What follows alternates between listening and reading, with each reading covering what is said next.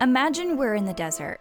Okay. Since the desert is hot, we have a bucket filled with water.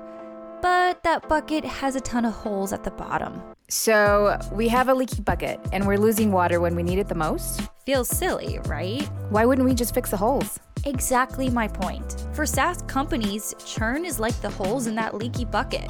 And by not filling those holes, you're wasting revenue. Maybe you've heard this metaphor before, but today I'm going to add even more to it. I'll show the holes you might not even know are there and how to fill them. Action items, if you will. This is Recur Now from Profitwell's Recur Studios. I'm Grace Gagnon. Today we're looking at three hidden areas of churn you might be missing and the strategies to fix them. We'll also take a look at the B2B SaaS Index plus top SaaS headlines, and I'm going to leave you with some Zen thanks to our Profitwell featured user, Yoga Girl. From my remote setup, it's July 7th, a beautiful day to subscribe. Okay, let's talk about the silent killer of your subscription business. And yes, even I shudder to think about saying the C word.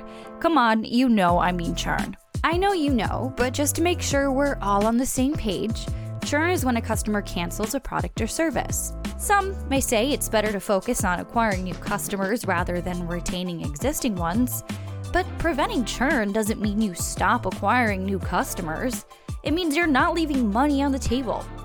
So, with that, let's walk through the top three hidden areas of churn you might not be thinking about failed credit card payments, lack of annual contracts, and not utilizing value metrics.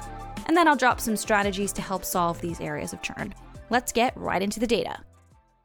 The first hidden area of churn failed credit card payments when a card is expired or maxed out. Looking at our data, failed credit cards account for 20 to 40% of churn when looking at both B2B and B2C companies. And no matter the company size, only 30% of those failed payments are recovered.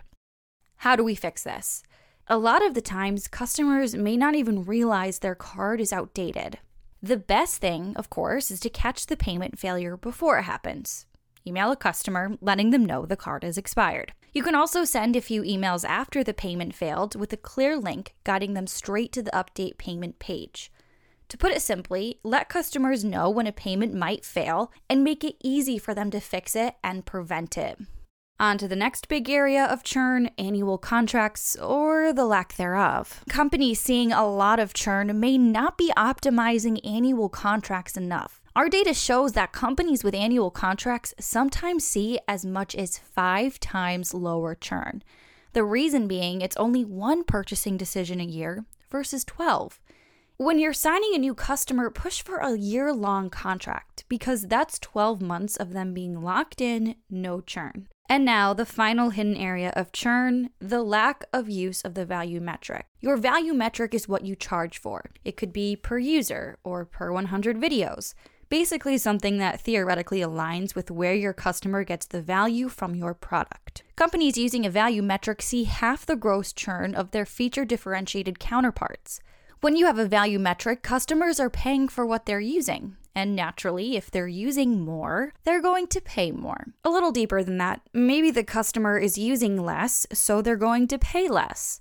I know this doesn't sound ideal, but having a value metric makes it clear that customers can downgrade if they need to, because downgrading is better than canceling altogether. Let's sum everything up.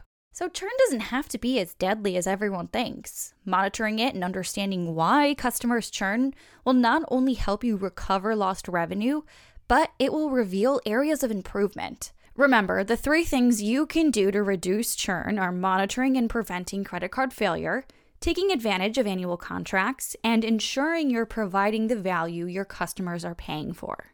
I'll link to some of our best resources on what you can do to reduce churn in your subscriber newsletter. And if you haven't signed up yet, do so at recurnow.com. And now a look at today's B2B SaaS index with ProfitWell's Steve Sarasoli. Your B2B SaaS index is at plus 1,585 points, with overall growth increasing 0.83% over the last week. The MRR gain index, aka upgrades and new revenue, has gone down 0.29% over the last 24 hours, while MRR loss, namely representing churn in the market, has gone up 0.76% over the last 24 hours. Next up, your top B2B SaaS news. When you look at venture capitalists as a group, it's predominantly white and male. People have been calling on more diversity in the VC community. Our friends over at Notion are stepping in to make that happen. Notion is now part of a VC fellowship promoting inclusion. It's called Included VC Tackling the Lack of Diversity in Venture Capital Head On. This is the second year of Included VC, currently recruiting 40 people from the Black, Asian, and Minority Ethnic, or BAME. The 40 people selected will then be trained to work as venture capitalists. Chris Tottman, one of Notion's founding partners, says the simple truth is diverse teams win big and diversified funds win bigger as success comes with finding, investing, and rapidly scaling outlier founders in underinvested markets.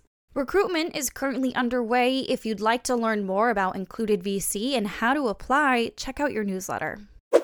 And speaking of Notion, Notion Now is right around the corner. Mark your calendars for July 17th at 7:30 a.m. Eastern Standard Time. Notion Now is a virtual gathering of SaaS founders and industry experts, so you can get the Notion Capital experience remotely. And you'll hear a familiar voice. ProfitWell's very own Peter Zotto is giving a SaaS pricing masterclass lessons from 18,673 companies. If you'd like to attend, head to your newsletter for details.